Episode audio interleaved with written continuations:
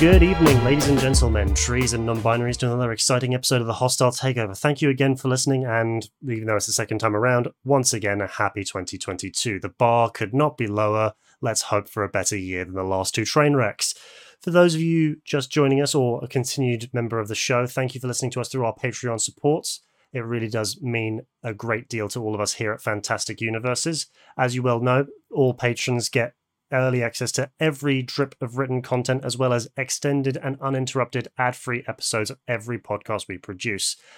And with the wide, broad world of PC, console, tabletop, and every gaming medium in between covered right here on the Hostile Takeover, it's about time that I broadened my horizons as a new year. And this game has inspired something that I make content about nearly every day and a game that I play every day. But Legends of Runeterra, the League of Legends card game, is something that I discovered fairly early into the world's closure. But there was a moment where I was playing this free to play card game and I thought, wow, the lore is really entrenched and the character designs are really cohesive. This game couldn't have just appeared out of nowhere. And then I said, oh, it's based on League of Legends, of course. And everyone who's everyone knows, either by good or ill, the reputation of the mobile League of Legends.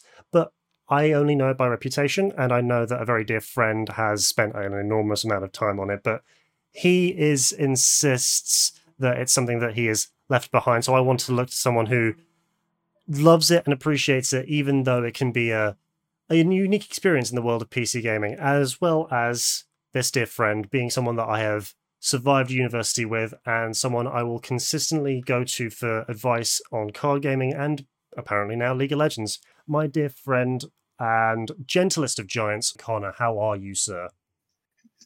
I am doing very well, Adam. Lovely to be here. Uh, I am Connor, otherwise known as Akaryu, and I am here to talk to you today and try and get you into the heaven slash cesspit known as League of Legends.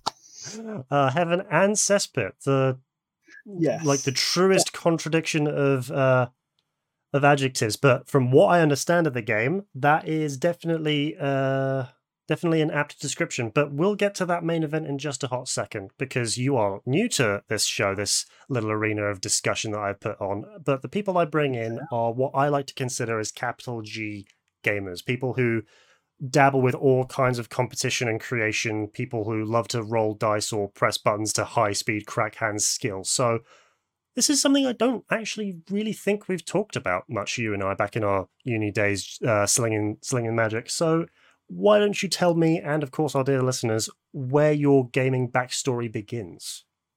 My gaming backstory. So when I was a small child, my uh, my father was actually big into stuff like D and D and game and Magic Gathering and all those kinds of games. And for better or worse, I kind of also fell into the same traps. I started playing Yu Gi Oh! from a very young age, absolutely adored it, and it started my entire card game borderline career at this point. Uh, started playing it from young age. My mum, whenever she could, have thought buying me the cards that I was after. Playing with friends, absolutely loving it. But then, as I grew older, I found the game that became made so many of my friendships, including ours, Magic the Gathering. I discovered this when I was about 13 at my local Warhammer club, because that's what I was playing a lot of at the time.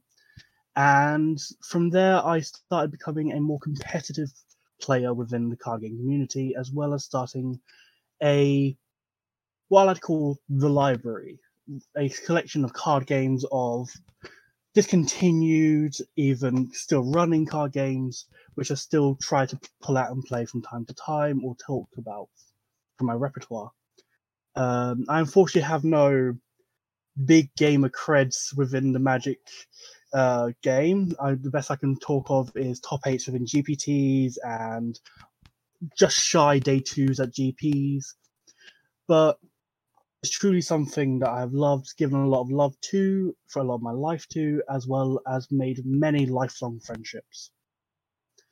I'm very grateful to Magic as a game as a whole because, uh, uh, as well as yourself, it's uh, defined a lot of my friendships, my long-standing relationships, and my brand as a creator and a community member. Most people just refer to me as "Izzet" every now and then. I'm just like, ah, blue red tempo feels. That's definitely where I started, and that's definitely something I think you knew me for, play, with the big oh, um, yes, Pauper tournament that we, we I jammed a lot of Delver and it was great. And it's a deck I still try to play in Pauper, but I'm very behind on the ban list. But uh, yeah, Um, Magic I've is exciting news about Pauper now, but we can leave that to another episode. Oh, yeah, it's another episode coming very soon. This is the first of many times you'll be hearing Connor's dulcet tones, dear listener, as we talk card gamey goodness and a very long and very regular segment as our schedules allow. But as for today's episode, we're going to get to the the league itself. So, where did you pick up League of Legends in, as part of your gaming backstory, friend? Okay, so League of Legends, I first tried it back in oh god, uh, about ten years ago. Um, back when it was still about season two, season three, so very early in its life cycle. I believe the champions that had just been released were those likes of Azir and um, I believe it was Braum when I first started out. So quite a while back, but I could barely play it. My laptop at the time was a chunky little thing and it chugged along even at the very low requirements that League of Legends require. It would have a FPS of about two. At any sign of a fight, it would have a ping of at least 200. As any competitive computer game will know, within any form of game that requires some kind of dexterity, that's unplayable. Yes, it is. I've been told. Yeah, I've been told that uh, your latency has to be non-existent to play League well. I think you need some like very high Mm. speeds to play League, from what I hear. you can. Uh, depends on what champion you're playing. To be honest, some champions you can get away with 200 ping and 30 FPS and have a grand old time because that's just how they roll. And then some other champions you'll play, and if you have the slightest bit of, bit of lag, you will just die mid combo and feel like you're useless. Ah, Irelia, as we like to call it. Yeah, but I think she seems complicated based on how she manages all of the various blades that she likes to zip around. Uh, that is the uh, Legends Runeterra. In League of Legends, she plays similar but differently, uh, I believe would be the best way to put it. Yeah. She's a, a bruiser character. She Oh. likes to get in. Oh, that's interesting. But still, I think there's yeah, uh, then there's definitely still some synergy to that where you need to be able to time your attacks so that she can Yeah. bruise as effectively as she can. Yeah, the way she plays is um, her Q, because in the game League Legends, most champions have typically four abilities Q, a W, an E, and an R. Uh, R being an ultimate, and the others being regular abilities. Her Q is to be able to dash to any enemy target as well as, I believe, wards and allies. Um, it may just be the enemy champions. I haven't played her, in, uh, enemy units. I haven't played her in a while. And if it's under a certain amount of threshold, she'll execute them. But the way she does this is through minions. So she constantly zips lines through minions and then onto the enemy champion. Where if they have any one of her debuffs, it then resets the Q to be able to dash again. And that is how she plays. Many uh, players will say that if you try and play on lock screen, you'll get vertigo, um, some motion sickness from how fast the sc- uh, screen jutters about. Just like the speed at which the certain characters can move can actually like really affect you. Yeah, uh, I haven't had Oh yeah, proper bad motion sickness since back since back before my FPS days. I've uh, somewhat left that genre behind. Uh, sorry, Valorant. I would like to play you, but I don't know if I can. Uh, well, well, if you're getting used to the toxic community as well, there you go. We got the both of them. Yeah, that's uh something I think we have to address. It's um Yes, we, I think we can probably I I think we can address the reputation that the community has right here at the gate.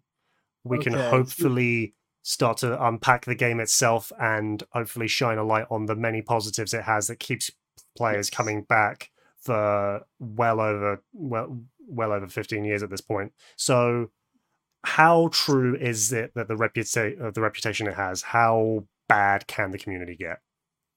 Oh, okay. So I have been told to uninstall the game. Mhm. I have been told everything under the sun about my mum, hmm everything about my what to do with my life. If you catch my drift with that, Sure. um, the usual obscenities thrown about, trash, it being one of the uh, lessers of the evils. And this can be from both teams. It dep- and then you have the toxicity in a way of people just going, you know what, I don't want to play this game. I'm just going to int as we know it, which is where you throw yourself to die, like running straight into the enemy team without any thought and just not doing anything, just to let them get a kill. Running on the tower to die via that way. Some people just go AFK and then type in open mid, for example, which means that they are not going to be in that lane and that the enemy team can just go through it a lot easier.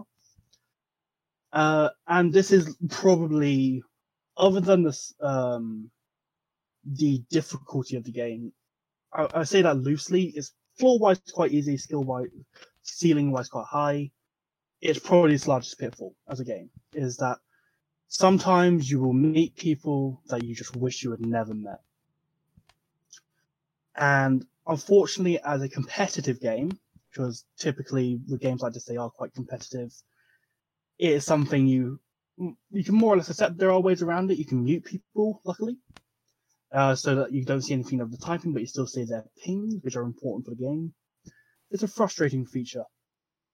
I would never. I would highly recommend if anyone were to play it and they have issues with mental health and can easily become triggered through um, people become frustrated if and uh, tilted, as we call it, then maybe give play something like ARAM where people just play for fun rather than some ranked games because people and even normal games at times because people can get very gung ho about the game, which is a a massive pitfall.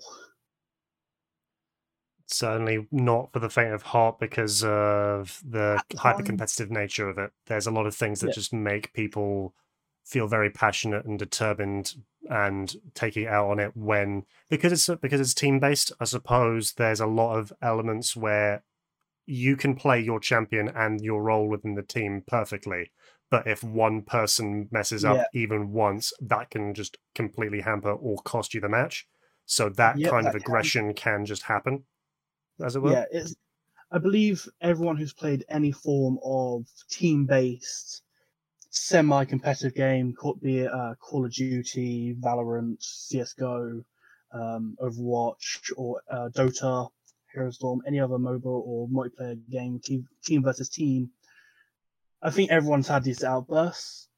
Unfortunately, most people don't type them when they get frustrated. Unfortunately, some people do and that's unfortunately sometimes something you have to go right. They're ha- I'm having a bad game, or they're having a bad game. Just kind of zone it out and just like, right, it's okay. I'm playing this. I'm playing this game to have fun, or I'm playing this game to win. Is a big distinction that some people may have to make when they decide to play this game. Because if you're playing to win, and you're doing ranked, you might become more and more frustrated with the game if you're getting teams of one person feeding versus the enemy Fiora that can just 1v5 your entire team when she's fed. But then we also have the issue of if you're the one who's uh, unfortunately brand new to the game and you just starting your first rank game at level 30 or what have you, it can um, be a bit disheartening, especially when you get in your first few games. But sometimes you just have to look and go, hey, I'm brand new, I'm still learning or I'm just having a bad game for whatever reason it is. So going in with the expectation that things will be a little bit hostile and a little bit unfriendly is definitely a way to measure your expectations so that you don't go in and just have your soul completely crushed by people who've been at this since 2009 or it was 2009 I'm pretty uh, sure. To, And- to an extent, yeah. So it's just being able to like accept that things will be tough because of the nature of it being hyper competitive, a staple of the genre, and team based means that you will just feel pressure, and Uh, people will people aren't very good at handling those emotions well, possibly. At times, at times, yes. Other times, you will meet some lovely people, or you'll have a game where you're behind, but there's that one person who's like, "Come on, guys, we can do this. We can still play. We can potentially still win." Like I have been that guy. I have been. Uh, I was playing Nasus. I was in top lane. I was doing very well. My entire team was not. At 15 minutes, the team wanted to surrender. And but at 15 minutes, when someone puts through a surrender vote, the entire team has to vote yes. It has to be unanimous. However, because I was ahead and I knew what I, my champion could do within that game and how the enemy team couldn't really deal with me. I made it so that I did enough calls and enough correct plays that we ended up winning that game from that position. And it always feels, and this is the the heaven side of League of Legends. It has the highest of highs when you know that you are the one who pulls through the team to cause a victory, or you've made that perfect pick at the beginning of a team fight that makes it a 4v5, and you manage to completely steamroll them and then you get Baron and then win the game, or you completely outplay your opponents. The highs in the game are absolutely riveting, and that's what keeps bringing people back, in my opinion. So this is the hard and fast question that I think will really make it for me personally at least. Would you say the qualities of those rushes of just like sheer unbridled victory are they worth all of the negativity and the nonsense and the bad reputation and the bad matchups and the awful community? Would you say those those one in fifty or so moments are worth it? Okay, so let me ask you. I'll, I'll throw a question back at you. Uh-huh. As a, as a as a fellow card game player, when when you used to play Storm, and you came up against something with Grafdigger's Cage in the main board, and they tutored it out turn, or they had it in the opener, game one, and you basically had to look at them in the eye and say, okay, I concede. But then the next game, you go turn two, storm off and kill you. Was that worth it?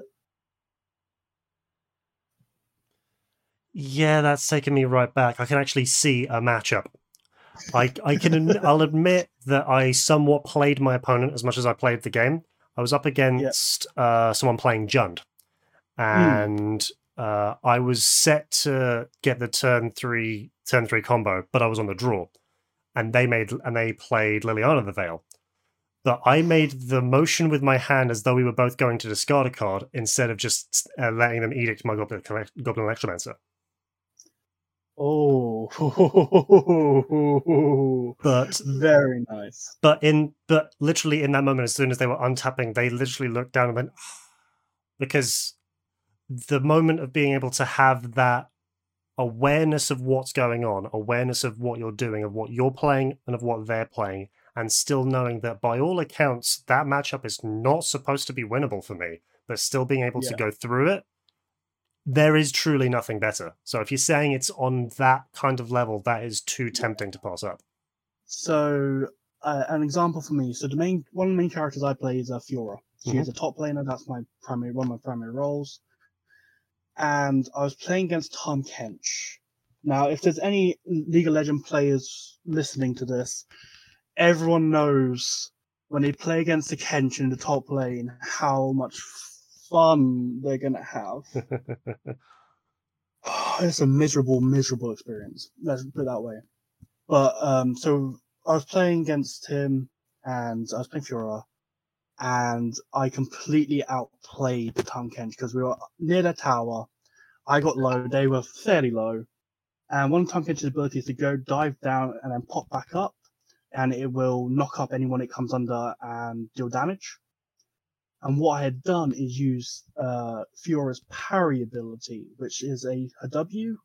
For a couple seconds, she's immune to all other abilities, and if an ability that is negated by it hit and cause crowd control, and she hits the enemy, they become stunned.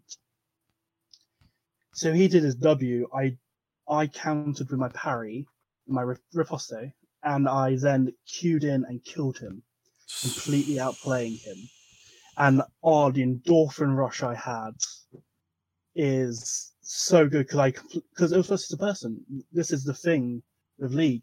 Whenever when you're playing versus people and you do something like that, they thought they had you and you managed to completely outplay it. And that is well, as you just said when you gamed your opponent, the endorphin rush is very good and very high. So that's the kind of potential that will continually draw players back every single time. So that's.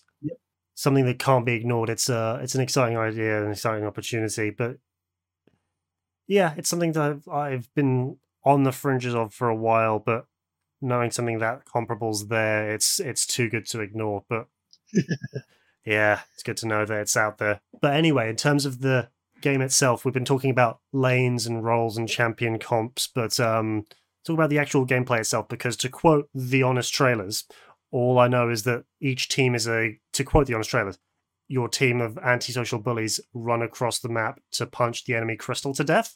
I know that that I know that some to some extent that's true, but I can count on you to talk on the finer details. Okay, so the game is a 5v5 team based game where the objective is to destroy the enemy nexus. It's, yeah, that is like the baseline idea of it. There is each lane, there's three lanes there's top lane, mid lane, and bottom lane, as well as the jungle in between. The top, uh, each lane has a tower about midway, another, the second tower, a tower before the inhibitor, the inhibitor, and then the turrets at the base, which is a nexus, and then the nexus itself. And that's what each lane it leads to is the nexus and the two towers in front of it. The objective of the game is to take your opponent's turrets and go through the lane, destroy their turrets, destroy their inhibitor, destroy the turrets at the base nexus, and then destroy the nexus. How many times can I say turrets in one sentence? We'll find out. And so to do this, we play in the various lanes of the game. So top lane is typically what's known as a solo lane. You will have one player up there. Typically, I won't go into what kind of characters will typically go there yet. I'll do that later. Uh, then there is the jungle, which is a PV. If you want to play some PVE, you play jungle. Unfortunately, you cannot play jungle until you're level 10, your character level 10, because that's when you unlock the summoner spell Smite, which you basically need if you want to do jungling. Then there's mid lane, which is another solo lane, and it's the shortest lane. And then there's the bot lane, which is a duo lane. There's the ADC typically, as well as a support. And the idea, each uh, lane has their role typically. The top lane is basically an island you you you fight the guy who's there, or the monster, or the lady, or the um, paragon of a god, basically, whatever's up there, and then uh, you fight them, and then eventually you'll come down and hopefully be strong enough to typically kill or not die. Is the general roles of the top laner to be a massive tank that just never goes down, or to be able to 1v5 an enemy team and be a huge headache. The mid laner is typically someone who roams around the map because they have a short lane and they have access to both the top lane and the bottom lane with ease by going through the river, which is an area in between the enemy and your side.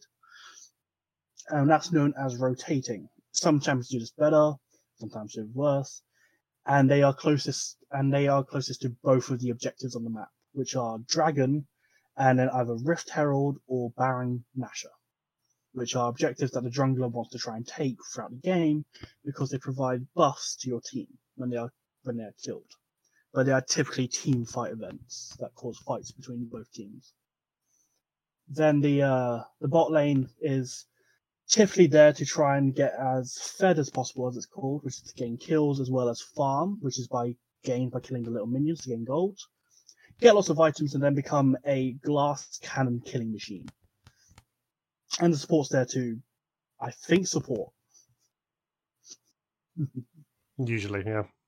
Yeah, and then there's a jungler who's basically the babysitter of the game.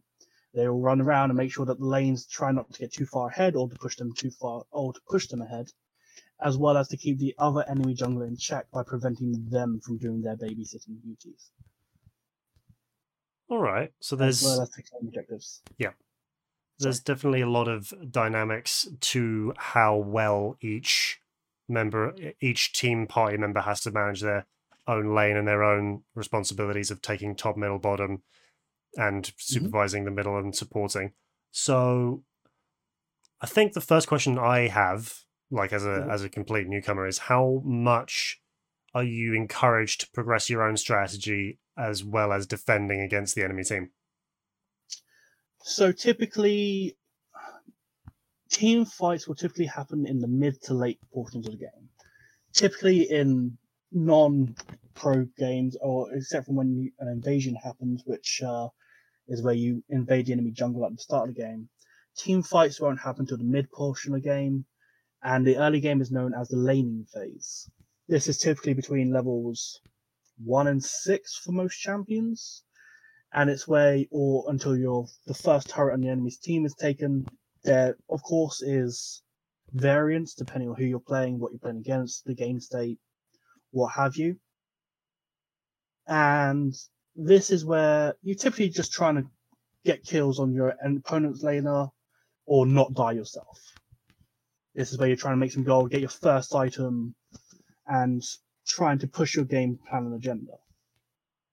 Then, as the game evolves and stuff like Dragon appears or Baron, and you start doing team fights based around those things. And then it depends on what your role is in the game and if you should be there or not. Typically, yes, but if you're doing something known as split pushing, which a champion such as uh, Tryndamere might do, which is where they go down a side lane, which is top or bottom, and they'll push it down as far as they can to try and draw enemy champions to them and away from the main fights. So you typically will be advancing your own game plan. But then as the game develops, you will start more and more going into team fights as champions become more and more able to either just instantly kill you, not die, or you'll get collapsed on by multiple champions, depending on the game state. Okay, so there's definitely a dynamic there, but it depends on the development and the stage of the game. That's to be expected, I guess. It just depends on how many of the uh, NPC minion bots you have to sort of like go through to just sort of grind your levels until then, I presume, right? Yeah, so you should be killing the minions throughout the game because they, they all provide gold, and gold is what you need to get um, your items. Like, unless you are literally getting a kill a minute in the late game, you're probably not getting golden items, which means that you're not getting power spikes, which means that the enemy team will be outscaling you, which means that you will then die a lot. And if you don't get what's known as CS, which is the killing the minions, you will become so far behind that it becomes useless. And some characters are literally entire kits are based on killing the minions, such as Nasus. You typically kill them as they come along to be able to push your lane forward because your minions will go into their tower and start damaging it. It's not just you damaging the tower, the minions will do it as well. And sometimes if you just keep killing the wave, walk away, go back, kill the wave, which is what the um, minions are called. That's because they become waves. They, your your wave will push into their tower, which will slowly take it, and then they'll destroy one tower, and then they slowly push it forward. And that's what an important factor of the game is: is to be able to push your waves forwards and not allow and potentially cut off your opponent's taking of the creeps. All right. So there's definitely an expectation in management to sort of like build yourself up while still completing the main objective so that you are ready for those team fights in the mid to late game. Okay. So yeah. Like you can't just sit there in your lane at the start of the game and keep fighting your opponent. Some some characters can almost do that, but a lot of time you will just die or get outskilled or potentially kill them and then you get some gold there.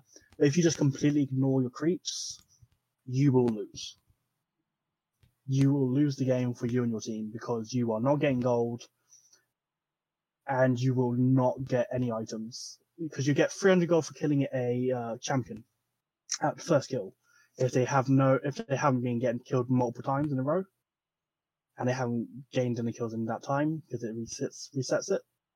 So when you kill the enemy champion you get 300 gold for killing them. Unless they have some kind of shutdown bonus. For a typical wave is three melee minions and three ranged minions. Uh, all the melees are worth 21 gold each, and each of the range are worth 14, which means that you're getting 63, 107 gold per wave. Uh, keep in mind, it's typically a lot easier to kill six of those guys than it is to kill one champion. Yeah, usually. Yeah. So you are getting a lot more gold from doing that and losing a lot of gold if you don't. I suppose this is probably where I've heard the phrase that you can't also spend your entire time farming because you probably could just ignore the main game plan and just keep ki- consistently killing waves as they spawn just to level up your, your champion as best as you can. But then after too long. Some champions can. And this is where, like, this is where one of my favorite factors of the game. There's 150 champions plus. They're releasing one every few couple months. Re- if there's a kind of game plan you want to try and execute, there's probably a champion for it. So what you're talking about is something what Nasus kind of wants to do. Because what he does is he gains stacks whenever he kills an enemy minion, champion, or uh, monster with his Q, and every time he gains stacks, it gets more powerful. Similar to what happens in Legend of Runeterra. Whenever something dies, it gets bigger and bigger and bigger.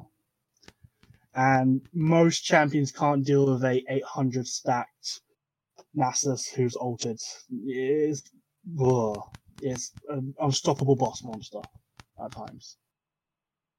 It's nice that they were able to get that uh, that look of design to mirror and match between Runeterra and League. That's a nice thing to see. Oh, yes. That's one of my favorite things about the game. Yeah. That's definitely good. So you said just a moment ago that there is a champion that can fit next to any gamer's playstyle, which is a very difficult thing to do within the confines of what the game wants to do. But it's a big claim. Do you do you, you're sure that that holds up? Um. Okay. So. Yeah, I, I would say for the most part, that obviously they're releasing new champions which have different kits and ideas. For example, the next one is Zeri, who is based on lightning and being an ADC. So she's doing a lot of um, movement speed shenanigans and uh, lightning abilities. It's really cool and interesting. And her auto attack is technically her Q instead of her auto attack, which is sweet. But yeah, I would argue that for any kind of playstyle, there's a champion for it, and any kind of, I would say almost any kind of aesthetic as well.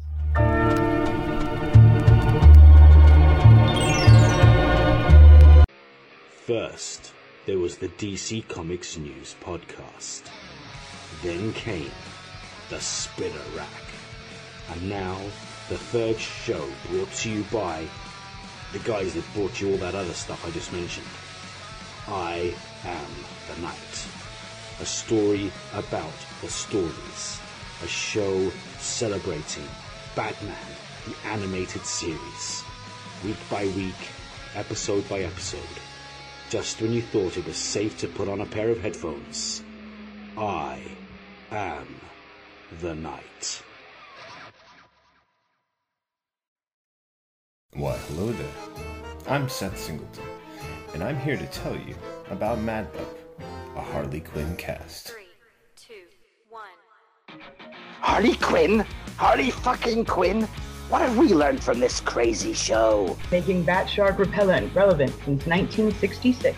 Oh, look, Ogre. And we've gone completely off the rails. I hear the bat signal. Shut up and battle me, Nards. I definitely do not fuck that. In need of an adult-sized nemesis. Humans make good fertilizer. You can't fuck with Lois Lane. For fuck's sake. I'm a damn good cop. Lot of lasers. Hmm. Educational and informative. The DC Comics News Podcast Network presents Mad Love, the Harley Quinn cast. Back to you, Seth. So, tell us your thoughts. We'd love to hear from everyone out there. Or not. That's really up to all of you. Fuckers. Picture this someone who knows nothing about comics. Someone who knows comics from movies, TV, and video games. A complete ultra comics nerd. You pick the character you want us to talk about. You send us the questions you want answered. You make the show. A podcast by fans, For fans, Making new fans. superheroes, Or dummies. Part of the Comics in Motion podcast network.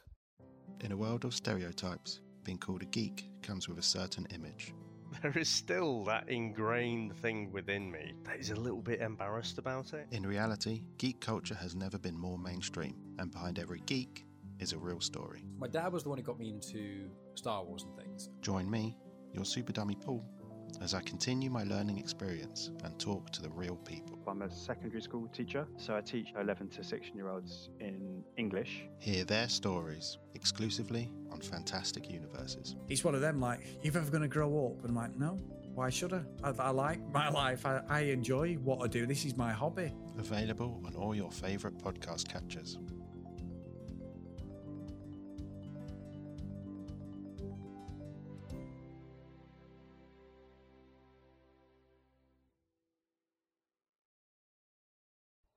Hi, my name's Steve, and I'm here to tell you all about the DC Comics News Podcast. Every week, my friends and I sit down and discuss everything DC movies, TV and streaming, comic books, and everything in between. But don't just take my word for it. Here are a couple of our sponsors. Listen to the DC Comics News Podcast. It's audio justice. no, no, no. It's audio chaos. These wackos are crazier than I am. Well, maybe you're both right. Whatever the case, you can find the DC Comics News Podcast on every podcast platform Apple Podcasts, Google Play, Spotify, Stitcher, and everywhere else you find podcasts. So, um, can I go now? Let him go. He did everything you asked.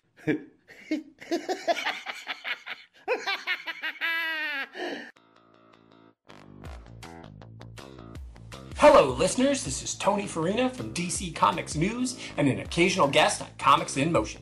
I'm pleased to announce a new show called Indie Comics Spotlight. Each week, my guests and I will be taking a deep dive into a current title or a classic graphic novel from a publisher other than the big two. Consider this show the best of the rest. My hope is that we'll bring new readers to independent comics and give old readers a chance to share their thoughts. Join me each week in the Comics in Motion feed in your favorite podcast catcher.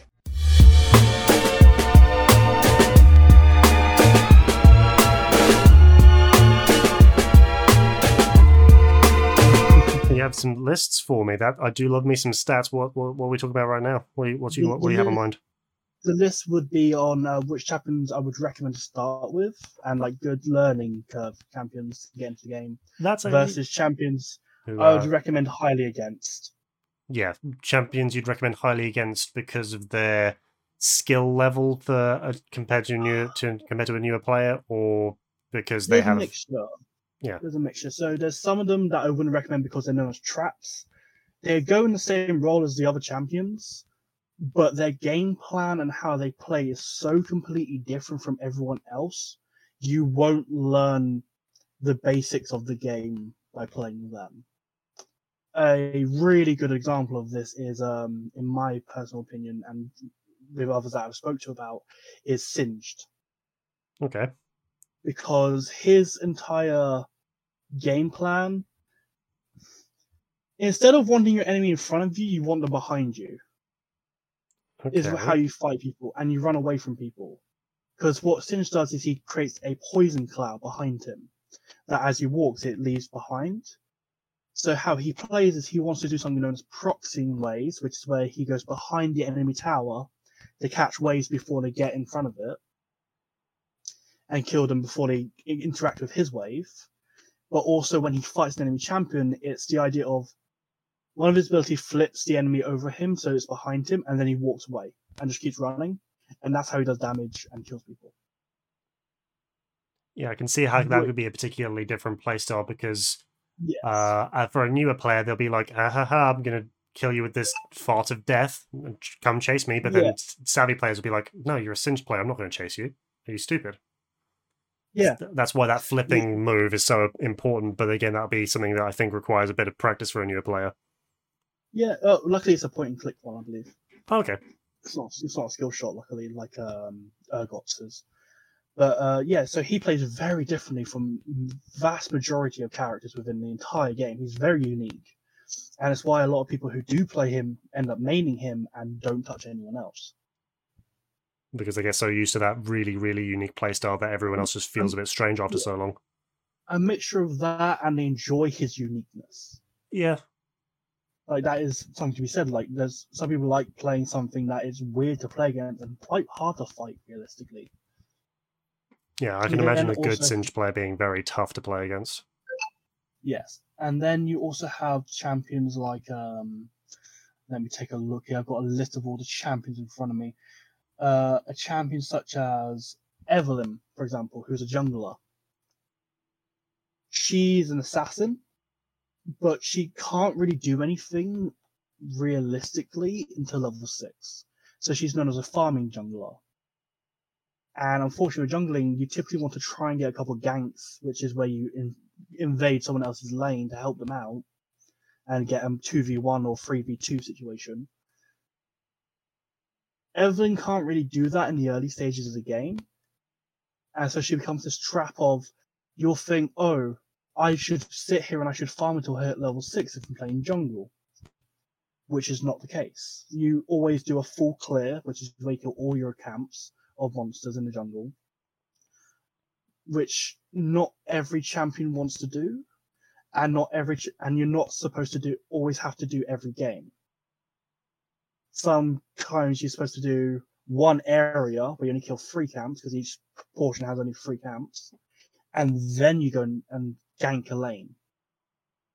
Whereas with uh, Master Yi, typically, as well as Evelynn, you kind of sit there until you're level six and then you go do stuff. So that's an interesting point of uh, design tension there. So that you have the you have the you have the inherent need of a character just to be of a certain level to be able to compete in the match, but despite where you're placed, you can't really play that way. So you have to sort of balance farming to grow to a reasonable level while still playing to the lane and trying to look out for as many members of the team as possible. Is that it? Yeah, yeah. Basically, it's like uh, on the other side of the spectrum, there's like Elise, who uh, is quite different in uh, League of Legends compared to uh, Legends of Runeterra, in my opinion. And the way she plays is she's supposed to be a very gank heavy champion. At level, once she's done her first three camps, she's then supposed to go gank. That's what she wants to do. She want, and then there's like Xin Zhao, who at level two wants to do a gank sometimes. He gets his one level off his one off his buff, and then he goes gank someone sometimes.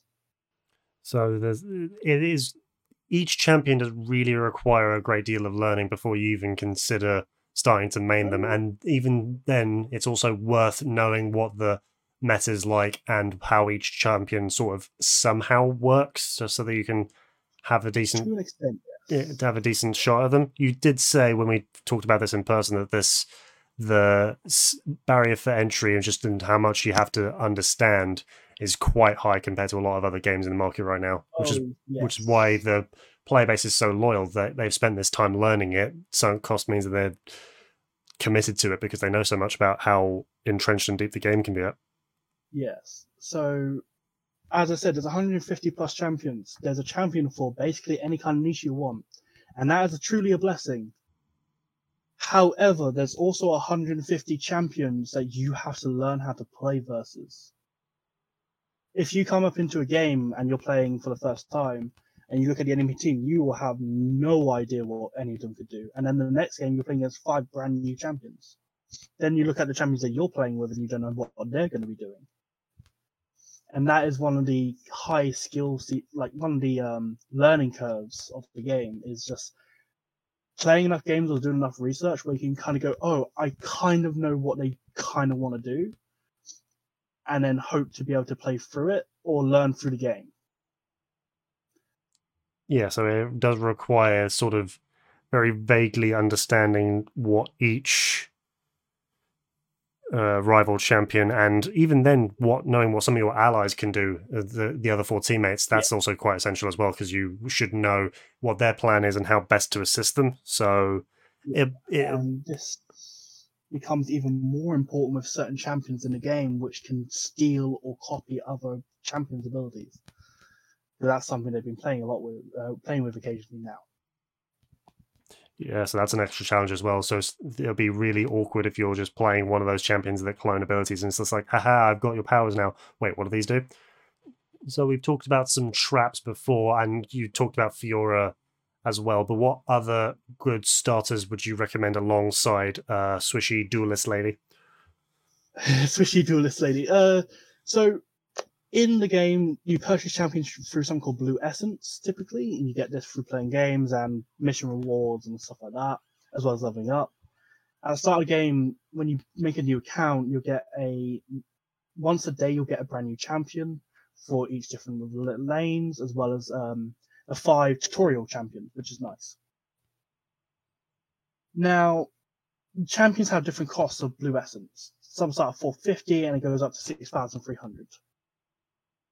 These are supposed to be a case of um, difficulty and like intro level characters on the most part. For like the 450s and it goes up to the newer and more difficult ones supposedly. This is not always the case. I say this because uh singed is a 450 blue essence champion. And we've already spoke about that man. Yeah, that could be tricky. Yeah he is hence why he's such a massive trap because he's so cheap most people pick him up fairly early and they go oh i'm playing top i'll try him out and it's just not a fun time. So if i were to recommend some out of the 450s uh, poppy and dr mundo are great top laners. I personally played a lot of poppy. Uh, my housemate kurt plays a lot of dr mundo. Both of them are very strong in the game Dr. Mundo is one of the most unkillable champions in the entire game and has very low punish levels, which is really nice. Uh, Garen is also a very good top laner. I would say for top lane, this is a very good list. Uh, Annie is a very strong mid laner. Uh, she's really easy to play, realistically speaking, because she goes cast four spells, then gets a stun, and just bursts people to death. Kayle is a weird one. She's supposed to be a top laner or mid laner. That's where she's played. But she's a scaling champion. Okay. And I mean this in the most literal of senses. Some champions, all champions scale, but when you refer to a scaling champion, it means they're trying to either get some kind of resource, like with Nasus or Veigar, or they're trying to uh, stack something up or get to certain levels, like um, Kassadin does. He wants to get to level 16.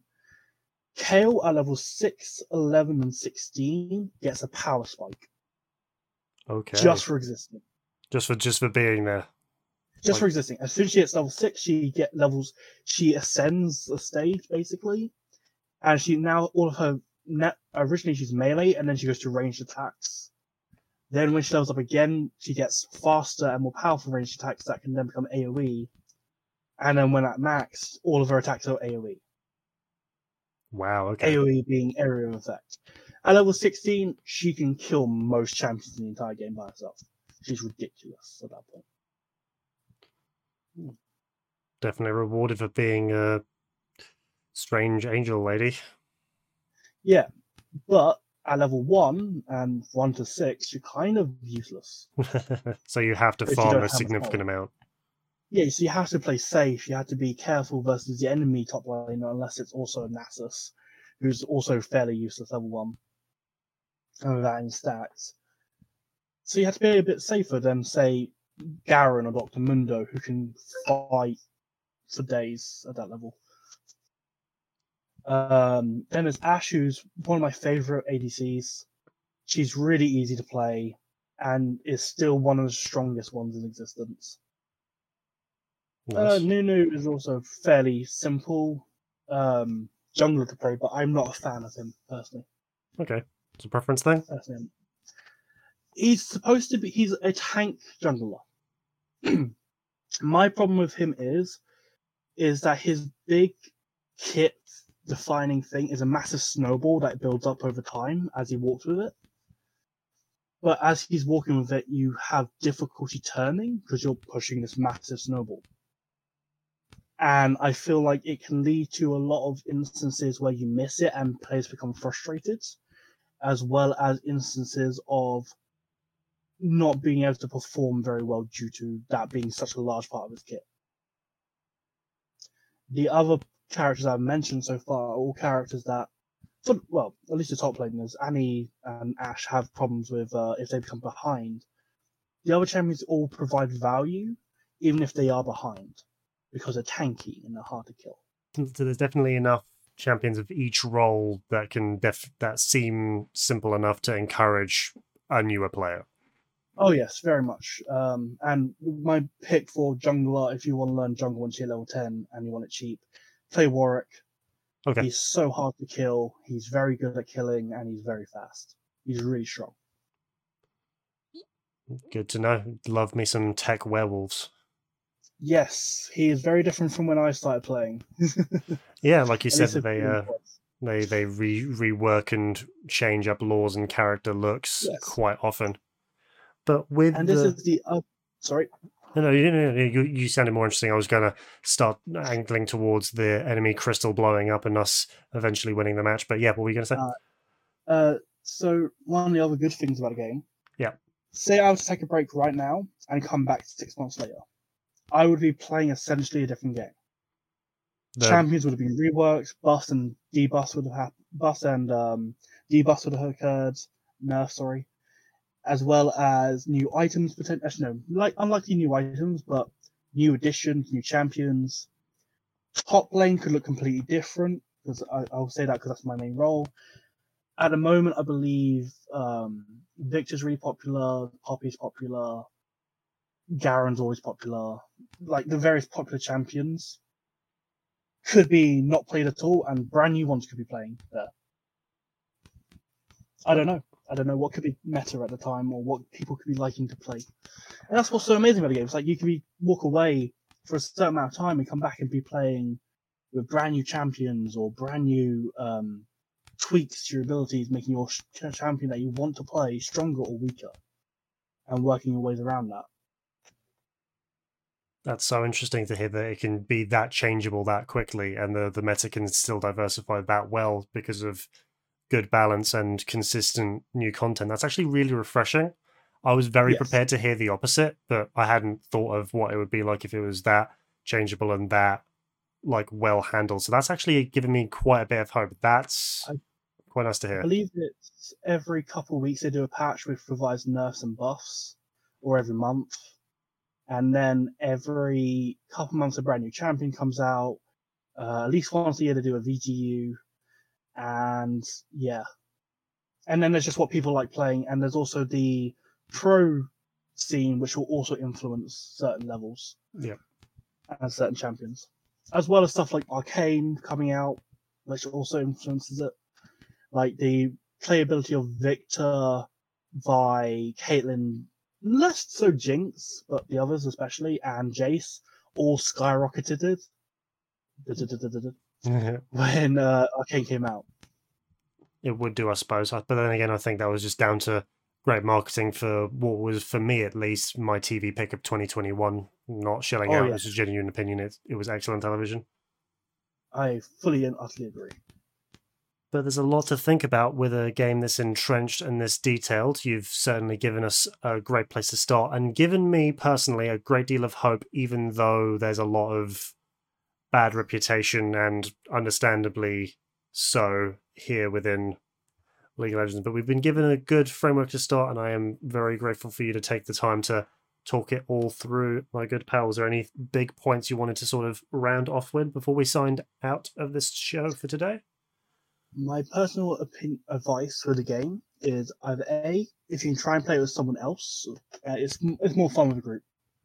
I will admit that it can be fun by yourself, but it's more fun with uh, friends and people you can play with. And also, the worst thing, it's a free game. Give it a shot. If you don't enjoy it, after you hit, like, see, play to level 10, it doesn't take too long to get there. If you play to level 10, maybe a little bit beyond, and you don't enjoy it, then don't play it. You haven't put any money into it. It's not like you're paying £5 to start playing or anything like that.